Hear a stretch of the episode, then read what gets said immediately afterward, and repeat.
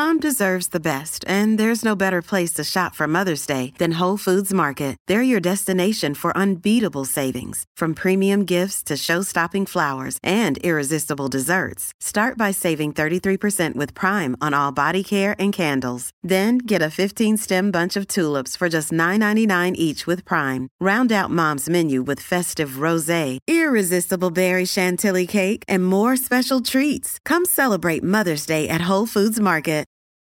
Your brain needs support, and new OLLY Brainy Chews are a delightful way to take care of your cognitive health. Made with scientifically backed ingredients like Thai ginger, L-theanine, and caffeine, Brainy Chews support healthy brain function and help you find your focus, stay chill, or get energized. Be kind to your mind and get these nootropic chews at olly.com. That's O L L Y.com. These statements have not been evaluated by the Food and Drug Administration. This product is not intended to diagnose, treat, cure, or prevent any disease. This is Optimal Living Daily, episode 1307 The Behavioral Economics Diet The Science of Killing a Bad Habit by Nir Eyal of nirandfar.com. And I'm Justin Malik, the guy that simply reads to you kind of like bedtime stories, but not really for the purpose of helping you fall asleep, maybe. For now, let's get right to it and continue optimizing your life. The Behavioral Economics Diet the Science of Killing a Bad Habit by Nir Eyal of nirandfar.com. Diets don't work. Studies show that temporary fixes to old habits actually make people gain weight. Essentially, the dieter's brain is trained to gorge when off the diet, and inevitably the weight returns. In my previous essay, I shared the story of my father's struggle with bad eating habits. He had put on weight over the last few decades, and despite several attempts, he had trouble taking it off.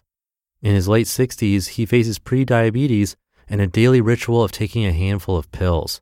But over the last five months, something has changed. He's found a new way to resist the temptation of the food he's been trying to stop eating for years. We took a bet.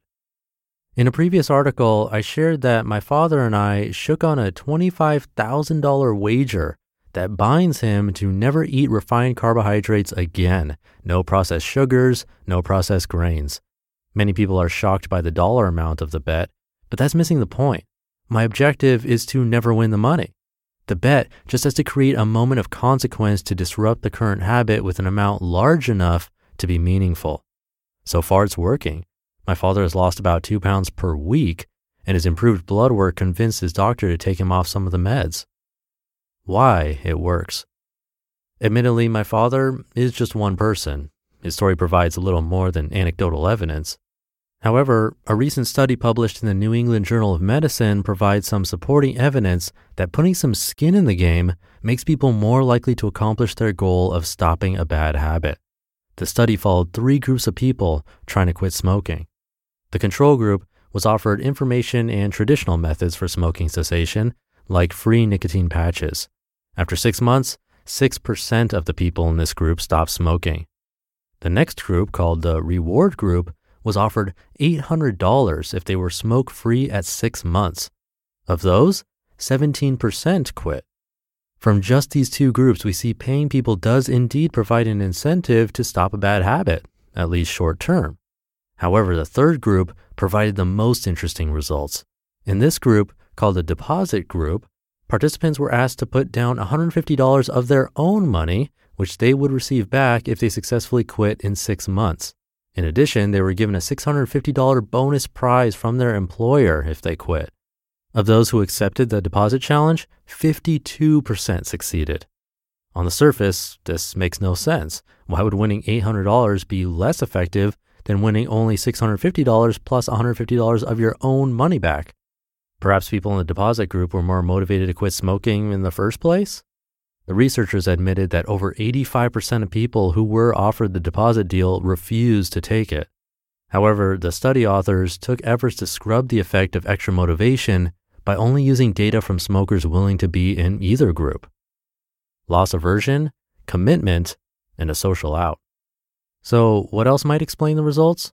For one, the study authors write, quote, people are typically more motivated to avoid losses than to seek gains, end quote. This irrational tendency, known as loss aversion, is a cornerstone of behavioral economics. As Nudge author Cass Sunstein wrote, quote, a 5 cent tax on the use of a grocery bag is likely to have a much greater effect than a 5 cent bonus for bringing one's own bag, end quote. There are other factors at work as well.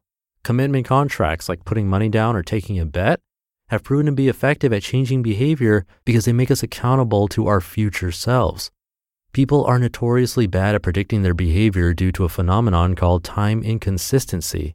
Essentially, we punt difficult to do behaviors saying we'll eat better tomorrow or we'll clean the garage next weekend. Tim Urban, author of the Wait But Why blog, explains his struggle with procrastination, writing, quote, I banked on future Tim's real world existence for my most important plans, but every time I'd finally arrive at a time when I thought I would find future Tim, he was nowhere to be found. The only person there would be stupid present Tim. That's the thing that really sucks about future you. Whenever time finally gets to him, he's not future you anymore, he's present you. And present you can't do the tasks you assign to future you. So you do what you always do. You redelegate them to future you hoping that next time time catches up with future you, he actually exists, end quote.